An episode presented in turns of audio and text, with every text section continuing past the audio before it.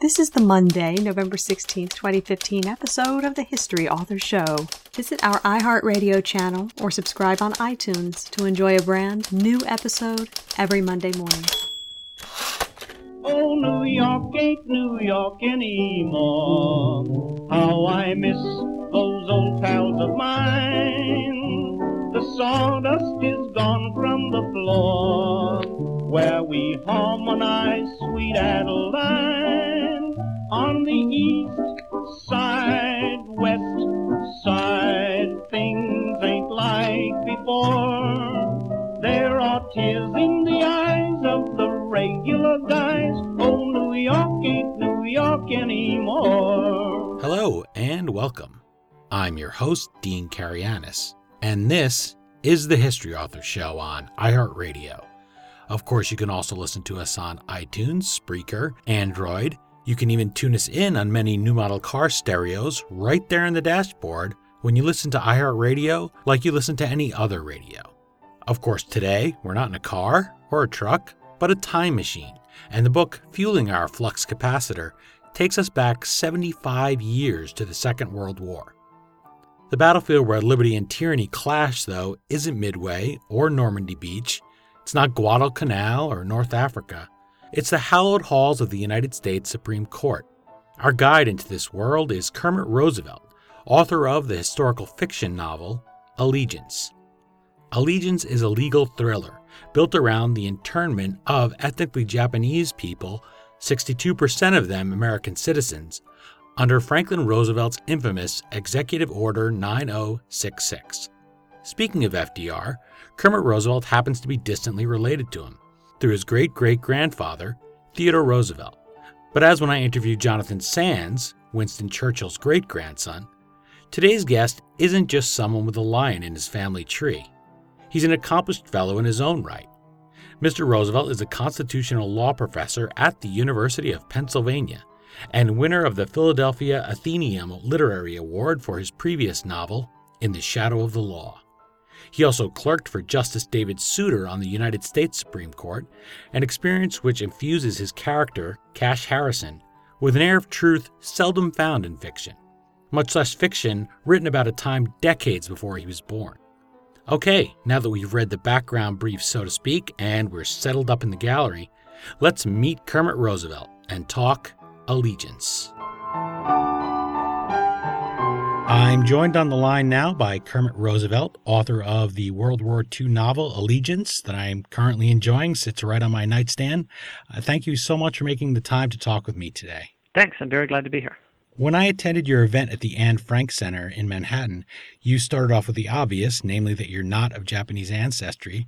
And I thought about that a little, and I thought it makes sense because this is an American story, really. You approached allegiance that way. This is Americans that we're talking about, 62% of the people that are sent away to these camps. So, do you think that's a fair assessment? How did you come at writing this? You never seem to have thought, well, gee, I shouldn't write it just because of who I am. Well, I think that's true. You know, one of the things to keep in mind that people really forgot during this time was these are Americans that we're talking about. And in that sense, it's everyone's story. But, you know, there is a Japanese American experience that's distinct. There's a Japanese American story, the story of what it was like for these people. And that's an important story. Other people have told that maybe better than I could. The story that I was trying to tell was really how it happened. Because this didn't happen only to the Japanese Americans, only in World War II. This is the sort of thing that we do over and over again. And I was interested more in the psychological dynamic that drives this reaction we have in times of fear when we start persecuting people who are different from us. I interviewed David O. Stewart about his book, Madison's Gift, about James Madison. And he talked about how Madison was reluctant to draft the Bill of Rights because he said, well, in times of crisis, we're going to just discard it anyway. So this is sort of going to be just words on paper.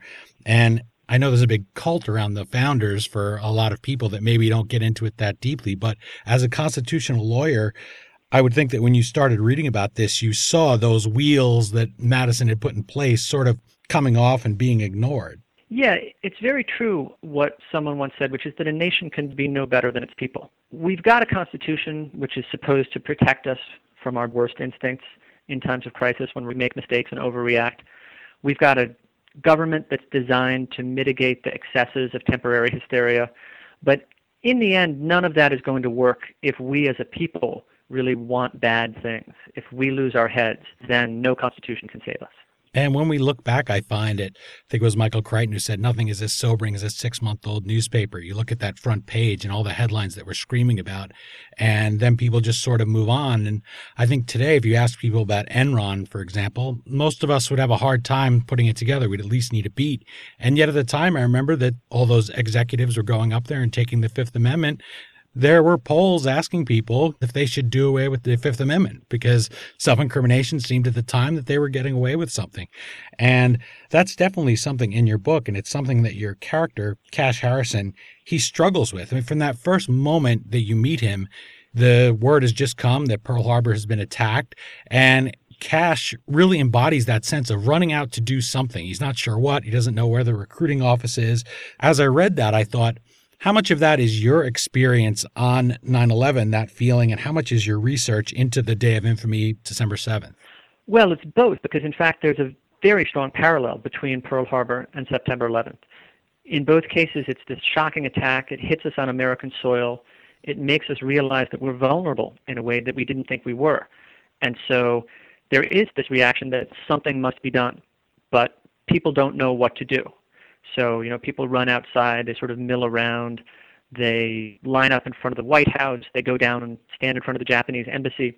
People do all sorts of things, you know, well meaning but sort of purposeless. They don't really know how to help, but they really want to help. And then the government, of course, has sort of the same reaction. There are some things, obviously, that can be done, like we declare war on Japan. But in both cases, the government also feels a lot of pressure to be seen to be doing something, you know, to be getting some bad guys. And if the people who've actually hurt us are far away, if they're inaccessible, then there's a very strong temptation to find people who seem close enough, you know, to find people who can stand in for those bad guys so that the government can show you it's got them. And I would think that people in government, we sometimes look at it. You talk about that certainly, and Cash Harrison goes through this. I always think of Peggy Noonan when she she's relatively young. I guess she's in her 20s when she goes and works at the White House, and she says the first stage is you're in awe. Then the second stage is you say, well, we can do this. We can run the government. And she says the third and final stage is, oh my God, we're the ones that are in charge. This is just seems crazy. Cash, of course, in your book is a clerk to Justice Black, and his father tells him when he goes, or maybe it's his girlfriend's father says, no man is a hero to his valet. One thing about Cash, though, his way of speaking and his way of acting, I mentioned to you a little bit off the air that very, very much takes me back to the 40s. And of course, you're only in your early 40s yourself. So to write about the early 40s, not something you experienced, but you used a lot of subtle phrases in there. One that jumped out at me was of an evening, which we don't say anymore. Tell me a little bit about how you researched the 40s. Well, I did a lot of research into the 40s with just sort of academic books about what life was like in the 40s. But even more useful than that, I think, was I tried to sort of steep myself in the culture the way someone living in the 40s would have. So I watched a lot of movies from the 40s, a lot of Cary Grant movies, and I read novels written at, around that time because that I think really gives you a sense of how people thought and how they spoke, looking at the popular entertainment of the time. Did you love Cary Grant as much as Cash before you started writing the book, or did that come after you started researching Cary Grant movies? I didn't love him as much before. I, I mean, I, I really found I understood why people loved him so much you know, everyone wanted to be Cary Grant, even as he said, Cary Grant wanted to be Cary Grant. Yeah, the Philadelphia story, I'm sure you liked that one. That was another, I think, parallel there between you and Cash, I guess. I was going to ask you who loves Philadelphia more. Philadelphia is sort of this citadel for him, and it represents his old world, I guess you'd say. And he ends up in Washington, D.C., which is completely different and in the middle of the war. You really feel like he's taking you there to the war. It's very well done. And when you get to the internment, then that's when he starts to turn. And I think it'll surprise people that the idea of sabotaging these cases a little bit came from real life. There wasn't uniformity in the US government that this was a good idea to drag these people off their land and stick them in camps, was there? No, there was a lot of opposition within the government. And this is something that I think people need to understand looking back. You know, a lot of people will say, oh, we're just judging with the luxury of hindsight. Or, you know, you can't imagine what it was like then. But the truth is, at the time, and this is another parallel to September 11th, actually, even at the time, there were a lot of people saying we shouldn't do this. This is wrong. This isn't necessary. This is un American. Even this is unconstitutional. And that brings us to the infamous Executive Order 9066. When we talked after the Anne Frank event, I said how I had read it recently. And then it so happened the next morning I came across it again just when I was reading your book. I just was cleaning out some papers and found where I'd printed it and highlighted some things for another project. And when you read it, and I would encourage people to do that, it's very insidious and a little eerie because it doesn't spell out anything. I, you kind of would expect it to say, okay, remove the Japanese off their land. It doesn't say that. It doesn't say anything about Japanese Americans. It doesn't say that specifically anyway. It doesn't name the Japanese. He just kind of signs it when somebody writes it and he looks away and hands it over there to the military governors because there's a district and the western states of course are all for it for various reasons but it was that wording that I thought, having you on the line and you being a constitutional lawyer, if you could talk a little bit about it, because it really is, I think, a warning or part of the warning that, as you said, we look away from the Constitution, we write something new, we write it maybe in haste. And of course, most of our bureaucrats, I guess, don't have the genius of a James Madison to foresee this being abused. So, talk a little bit about the language of 9066 and how it was abused, how it left the door open to abuse. Well, it is a little bit insidious because it says that the general shall have the authority to exclude whoever he deems necessary. So on its face, it doesn't say anything about race.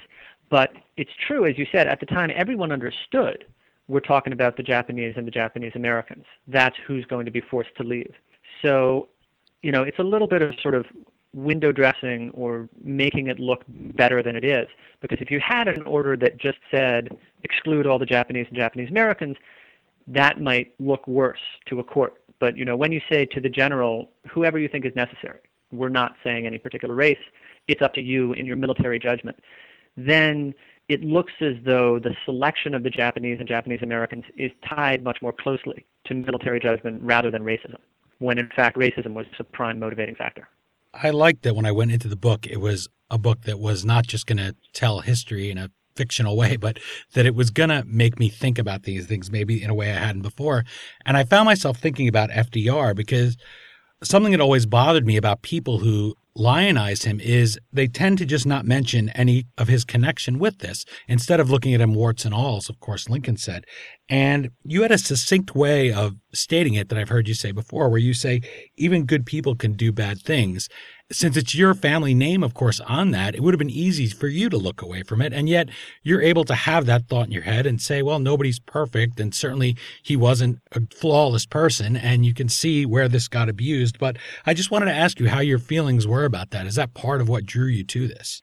Yeah, that is part of what drew me to it. It's something that I feel some sense of connection to. And the idea that good people can do bad things is a very important one because what happened to FDR really was he trusted people who seemed like him.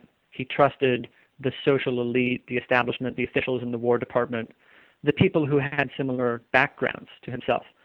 And what the whole episode shows really is you can go very far astray by listening to people because they seem like the right sort of people. You can't really always trust your friends either when you're president or people you think that you can trust when you have a million things going on. It happens so often. You hear it about Harding, you hear it about Grant, you hear it about Nixon. When we write things too in haste, and this was another connection to 9 11 that I wanted to ask you about. After 9 11, Congress passes this joint resolution. And if you read it, I believe it's on the 14th, if you read the authorization for use of military force, it's also extremely broad and it applies to any president really it hasn't been yanked off the table but it says the president can use all force against the people he deems played a role in the attack and also to prevent future ones. And since we don't have language in the constitution about a declaration of war this struck me at the time as incredibly broad, and it struck a lot of people as incredibly broad. And it could have been abused, and people will argue that in the years since, with the drones and the expansions into other countries, that it has been abused beyond what the Constitution would be. So I wanted, since you draw these parallels to 9 11, wondering if you could compare the two a little bit. Well, it's interesting because there again you have non-specific language in the authorization for the use of military force. It just says to the president basically, go get whoever you think did this. And in part, that was because of necessity. You know, they didn't know at the moment exactly who was responsible for it. But it did have this consequence that you mentioned, which is its open-ended language.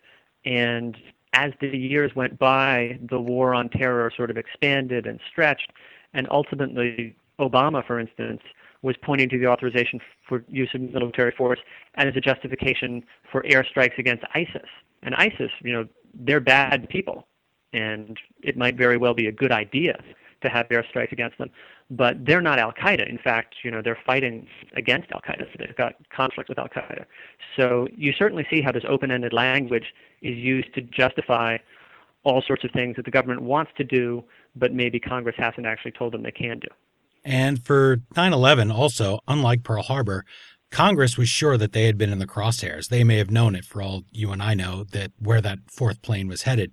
So I felt like at the time they very much thought there are these monsters out there, bad people, not to look down at them. And instead of just sneezing, which I guess, again, you'll have to read Allegiance to get that one, but to make the monsters in the closet and under the bed go away, they sort of just handed the presidency this big cudgel to use and said, make the monsters go away, President Bush.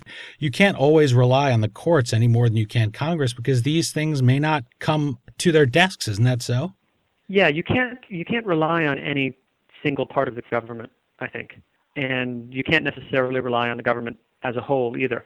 I think in the past, in times of crisis, we were very lucky with the leaders that we had. You know, we had Lincoln during Civil War, we had FDR during World War II. I think in the aftermath of September 11th, we were a little bit less lucky with the leadership we had in government. I don't think that we had the great kind of response that we've had in the past. Well, World War One, I, I guess one of the few positives maybe was you had many people who had sort of experienced war before, at least. They sort of had that shared experience, which obviously we lack. And there was another example in the book, uh, speaking of the poorly crafted language, and that's the loyalty oath. Explain to people a little bit about that and how it really put this impossible choice on the people who were in the camp. Well, that was a, just a terrible miscalculation that the government made. I mean, it's a classic example of government ineptitude. What they were trying to do was to isolate out what they believed was a small number of actually disloyal Japanese Americans in order to make it easier for the rest of them to go back home to California when the war was over. So they administered a questionnaire to all of the Japanese and Japanese Americans. And there were two questions, number 27 and 28.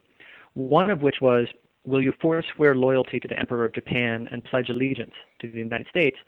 And the other was, are you willing to serve in the United States military? And they administered this question to everyone, to men, to women, to Japanese Americans, and to Japanese. So this created some problems because, of course, the Japanese were not American citizens the ones who had immigrated, they weren't allowed to become American citizens. So they were being asked to forswear loyalty to their own country, pledge allegiance to a country with which their country was at war, and say that they were willing to serve in, in its military, which of course was treason. So many of that first generation, the Japanese citizens, of course said no. It was the appropriate thing for them to say. And then their children, who were American citizens because they'd been born here, didn't want to be separated so a lot of them said no also. And they were right to do that because the people who said no were classified as disloyal and sent to the special segregation center in Tule Lake. So they would, in fact, have been separated from their family if their parents had said no and they had said yes. So it put them in a very, very difficult situation. And a lot of people said no, not because they were actually disloyal, but just because the government had made this mistake and they were fearing that they might get sent back to Japan. And had they gotten off the boat and everybody knew that the reason they got off the boat is because they'd answered that they would fight for America and that they were renouncing the emperor, they wouldn't have had a very good time of it either. They were really trapped by that question and by the wording of it. Yes, yes. The government kept on trying to figure out ways to determine who was loyal and who wasn't. And it's really sort of amazing how every time they got it wrong. That's clear throughout the book too. There's many times when Cash is looking at it and he's watching them sort of try to untie this knot. He meets with various people and they said, "Well, we tried with that, but then it didn't work." And it often comes down to just not wanting to admit that you're wrong or not knowing how to let go of that tiger that you have by the tail. And one reason why we don't hear much about the internments is that they were regarded as shameful by the people that were there.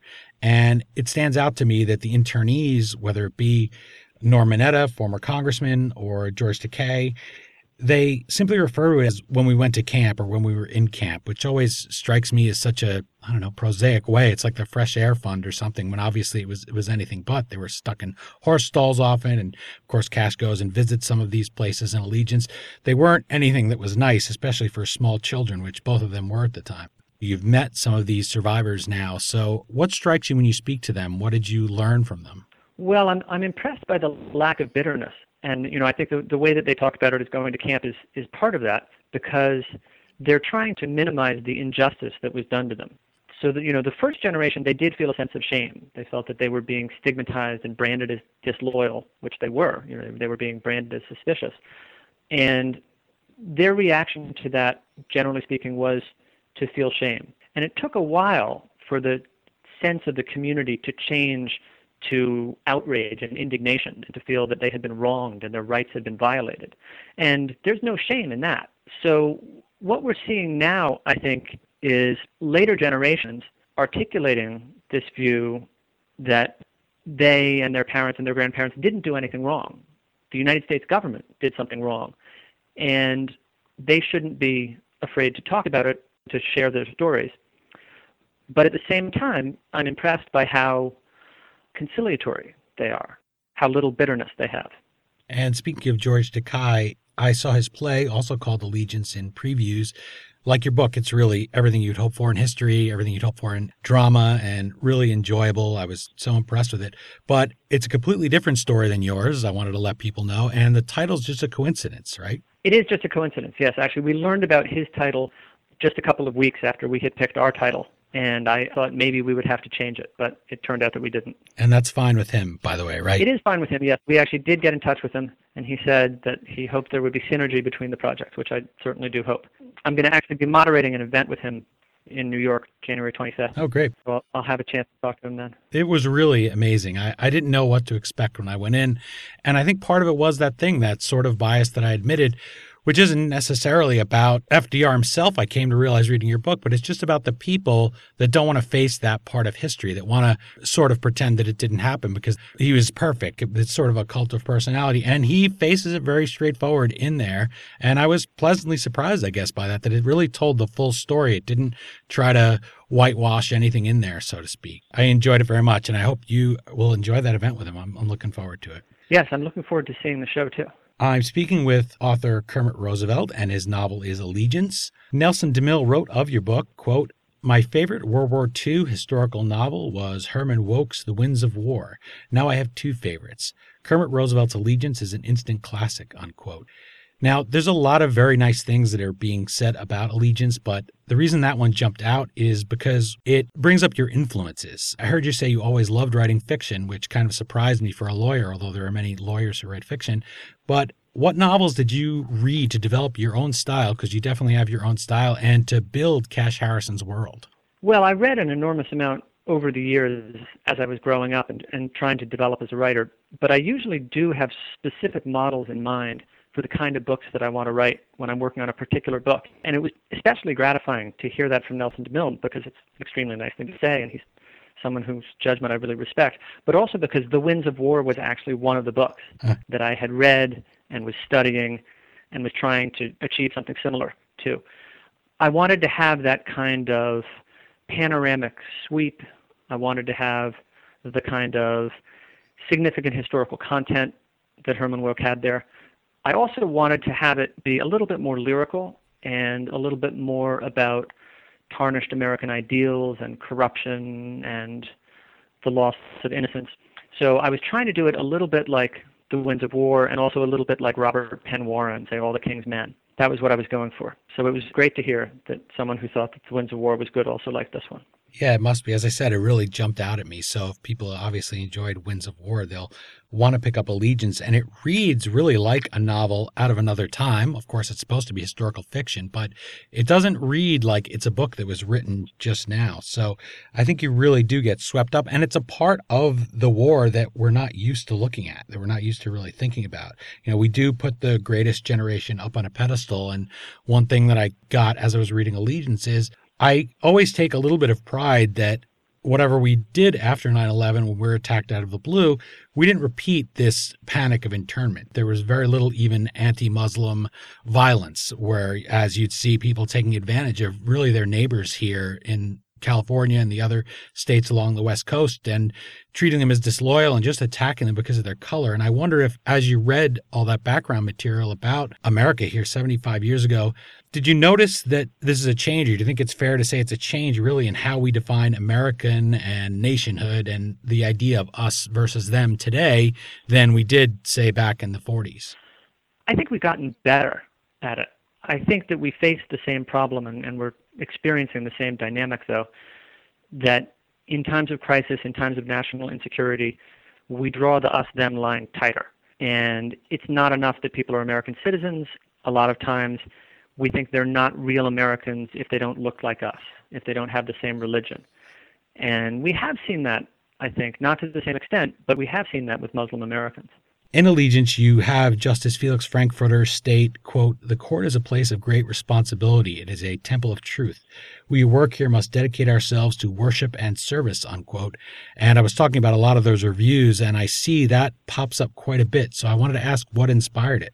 As far as I recall, that's something that Felix Frankfurter actually wrote. Oh, wow. So most of what my justices and my government officials say is taken from their speeches or their autobiographies or their diaries or their correspondence. So a lot of what Frankfurter says, and I think that line in particular is taken from his diaries or his correspondence. Because I did look it up and I didn't find it. All it came up was reviews of Allegiance saying how great it was. So I just thought that maybe that was you fictionalizing him. So great. A character that you have in there that, that is fictional but based on a real person is the character of Clara, who at first Cash Harrison is surprised to learn is a clerk at the Supreme Court. He mistakes her for a secretary. And I was surprised to read that she was had a real life inspiration. Tell us about her for a minute. So Clara Watson arrives at the Supreme Court as the first female clerk, and that's the year when the first female clerk did actually arrive. Like Clara Watson, she was a clerk for Justice William Douglas. The real first female clerk, her name was Lucile Lomen. Like Clara, again, she's from Seattle. She's from the West Coast. Clara is not intended to be modeled on her. I just thought it was a nice historical similarity because Clara certainly does things that Lucile Lomen didn't do. Things happen to her that didn't happen to Lucile Lomen. But I thought it was nice that the first female clerk did really arrive at the time I had her showing up. And another thing that I heard you mention in one of the interviews that blew me away that I hadn't heard it, but retired four star general and former Democratic presidential candidate Wesley Clark he called for the creation of internment camps for disloyal Americans, or I guess you'd say floated the idea. And I work in the news business. I didn't hear a word about it. And I thought, why? Why do you think it was just reacted to with a yawn? Especially because here's a man who won his home state of Oklahoma, which is the destination, I guess you'd say, for the Trail of Tears, forcible removal of Cherokee. You think that this would be something that hit home with him. Why do you think we didn't hear much about this? Well, I was pretty astonished that it didn't get more media attention. And I think it's in part something that should make us realize that the media doesn't necessarily focus on what other people might think they should focus on.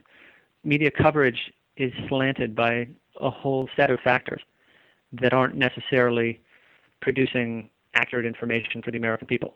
Yeah, he's not particularly a sexy figure, I think, eh, looking at headlines myself and knowing what it is that gets to people. If you have to go out of your way, as I just did, it occurs to me, and tell people who he was, and he's a significant figure in the military and in politics briefly, but it just doesn't jump out to people. They sort of say, well, Wesley who, and he couldn't possibly mean it. But I was shocked that nobody nobody mentioned it. Yeah, you'd think he couldn't possibly mean it, but he didn't really back down. You know, people asked him about it in that interview, and subsequently he was asked for clarification. He didn't really back down from it. And yeah, the benign explanation, I suppose, is the media just doesn't think he's important enough and no one's going to do it, and we learned our lesson. But Wesley Clark, respected mainstream Democrat, I think it does tell you something about the way some people are thinking that he actually floats this idea. You speak of the similarities of interning, of course, non citizens in Guantanamo Bay, and I think that was a line a lot of people drew early in the war on terrorism. But that evolved, talking about this open ended language, it evolved now into drones targeting American citizens who are associated with terrorism. And as you say, maybe awful people, but things that probably the people who wrote these memos and write these executive orders never really considered. You write columns on these subjects. You are, of course, a professor. I'm sure that you go out and speak about these things, but you chose to write about this in a novel. Why? First, I was hoping that with a novel I could reach a broader audience because not that many people, to be honest, read legal scholarship. But second, I think that a novel can teach us things in ways that scholarship can't because people respond to stories. People understand their own lives in terms of stories. They understand the way the world works in terms of stories. And so, very often, I think by telling a story, you can change the way people think without trying to explicitly convince them or persuade them of something. And sometimes people might have ideological opposition to being told something flat out, and they might be more receptive to a story. You write also that quote, it was especially painful for me to see the government doing things I thought were misguided, doing things I thought were wrong in the war on terrorism. And that's a pain Cash feels in Allegiance that we can step back a little bit and experiencing with him sort of this loss of innocence and this disappointment in this place that he looks up to and these people that he looks up to and doesn't at first think he's worthy to be there clerking at the Supreme Court. What do you hope readers will take away from your novel, uh, that feeling you're talking about, about trying to reach people and get them to think, which I did enjoy doing when I was reading Allegiance? Well, I hope they'll understand that the government is not perfect. The government makes mistakes. Often the government is not very willing to admit those mistakes. And the government may do bad things to cover up its mistakes. So there is a certain kind of skepticism about the government that I hope that people will take away. But that's not a skepticism about America. So the other point that I, I hope people will take is that the government is not America. We, the people, are America. And we can be better than our government. I believe we are better than our government. And our task as a people is to try to get the government to be as good as we are. And it won't do that on its own. So rather than just following, rather than just accepting what the government tells us about the way the world is or what needs to be done, we need to engage critically with that. We need to inform ourselves. We need to educate ourselves. We need to think about what needs to be done and what kind of a people we want to be. One thing that always struck me about Theodore Roosevelt is after President McKinley's assassination, TR could have really made war on anarchists outside the Constitution. He could have started rounding people up, especially Emma Goldman, who the assassin cites as his inspiration. But he shows restraint. And to me, it's incredible because you look then a little farther down the line at Woodrow Wilson and Goldman in particular starts speaking out against the draft and he deports her despite her U.S. citizenship. He sends her to Russia for speaking out against the draft and he tramples on so many civil rights. And this isn't just prodding you, but I was wondering if it's possible for you to give us a little tease of what you might write in the future. And if you look at a period like the First World War and maybe think about writing about that. Well, there's a lot of fascinating material there. Um, you know, there's a lot of fascinating material with Theodore Roosevelt's life too. But I actually found writing historical fiction so much more difficult than I expected that I think I'm probably not going to make my next novel more historical fiction. It just required so much research for every scene that I wanted to write, for every character I wanted to describe, or every setting.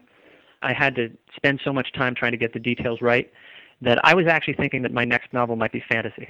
Well, why not? If you did uh, half as good a job as you did here, you'll build a beautiful world, I'm sure. Thank you. I went to the event at the Anne Frank Center. I sincerely picked up this book, and I don't just do every book that's laid in front of me, but Allegiance was particularly good. And as I said, I went to the play, so it's also a period that I find very interesting.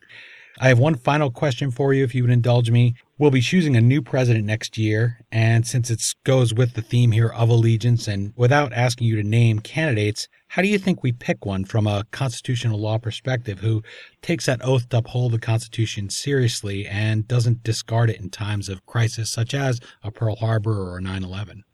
I think all of our candidates love America and want to do what's right. The difference between them that's relevant, I think, to this question is who's going to govern based on fear? Who's going to react based on fear? Because it's when we get scared that we think it's necessary to put aside the Constitution or to put aside the laws that prohibit torture. It's when people want to feel that they're doing everything they possibly can be doing that they think that laws or the Constitution are standing in their way. And if you're not making policy based on fear, then you don't fall into those traps. And I think you actually make much better policy. Well, Kermit Roosevelt, thank you for the wisdom. Thank you for the entertainment and the information and the thought provoking character of Cash Harrison in Allegiance. Thank you so much for taking the time to speak with me tonight. It's been my pleasure. Thank you. Again, the book is Allegiance. As always, you can find the link to purchase your copy on our website, historyauthor.com. And we hope you will click through there. We get a few ration coupons for coffee every time you do. And if you don't get that joke, well, one more reason to read Allegiance. You'll be in on it. Once again, thank you to Kermit Roosevelt for joining me and for sharing the story of the internment camps. Like all good historical fiction, it really gives us something to reflect on and makes us want to learn more. In 1988, America recognized the wrongs described in Allegiance when President Reagan signed the Civil Liberties Act to compensate more than 100,000 survivors of the internment. The act gave a formal apology and $20,000 to each living member of the World War II era removal. Here's a portion of President Reagan's statement at the signing ceremony, where he was flanked by Congressman Norman Mineta, who was sent to the camp as a child, and Senator Daniel Inouye, who lost an arm fighting with the Japanese American 422nd in Italy after FDR lifted the ban on Japanese Americans serving in uniform. My fellow Americans, we gather here today to right a grave wrong. More than 40 years ago, shortly after the bombing of Pearl Harbor, 120,000 persons of Japanese ancestry living in the United States were forcibly removed from their homes and placed in makeshift internment camps. This action was taken without trial, without jury. It was based solely on race, for these 120,000 were Americans of Japanese descent. Yes, the nation was then at war, struggling for its survival, and it's not for us today to pass judgment upon those who may have made mistakes while engaged in that great struggle. Yet we must recognize that the internment of Japanese Americans was just that a mistake. For throughout the war, Japanese Americans in the tens of thousands remained utterly loyal to the United States. Indeed, scores of Japanese Americans volunteered for our armed forces, many stepping forward in the internment camps themselves. The 442nd Regimental Combat Team, made up entirely of Japanese Americans, served with immense distinction to defend this nation, their nation. Yet back at home, the soldiers' families were being denied the very freedom for which so many of the soldiers themselves were laying down their lives. Congressman Norman Mineta, with us today, was 10 years old when his family was interned. In the congressman's words, my own family was sent first to Santa Anita Racetrack. We showered in the horse paddocks. Some families lived in converted stables, others in hastily thrown together barracks. We were then moved to Heart Mountain, Wyoming, where our entire family lived in one small room of a rude tar paper barrack. Like so many tens of thousands of others, the members of the Mineta family lived in those conditions not for a matter of weeks or months, but for three long years. The legislation that I am about to sign provides for a restitution payment to each of the 60,000 surviving Japanese Americans of the 120,000 who were relocated or detained. Yet no payment can make up for those lost years. So, what is most important in this bill has less to do with property than with honor. For here we admit a wrong. Here we reaffirm our commitment as a nation to equal justice under the law. For the 25th anniversary of that historic moment, the National Archives put the document bearing President Reagan's signature, and Norm by the way, on display alongside Executive Order 9066, bearing FDR's signature. Like Kermit Roosevelt's book, this side by side display was a stark reminder not to repeat the mistakes of the past when our moment comes to stand up for America's founding principles, when we have our generation's rendezvous with destiny. Remember, let us know what you think of Allegiance and the interview on Twitter at HistoryDean or at facebook.com slash historyauthor. Well, that's it for this week's installment of the History Author Show. I hope you'll join us next week for another trip into the past here on iHeartRadio or wherever you're listening. And if you subscribe on iTunes, please leave a review. So until next Monday morning, thanks so much for listening and happy reading. Side, west side. Things ain't like before. There are tears in the eyes of the regular guys. Oh, New York ain't New York anymore.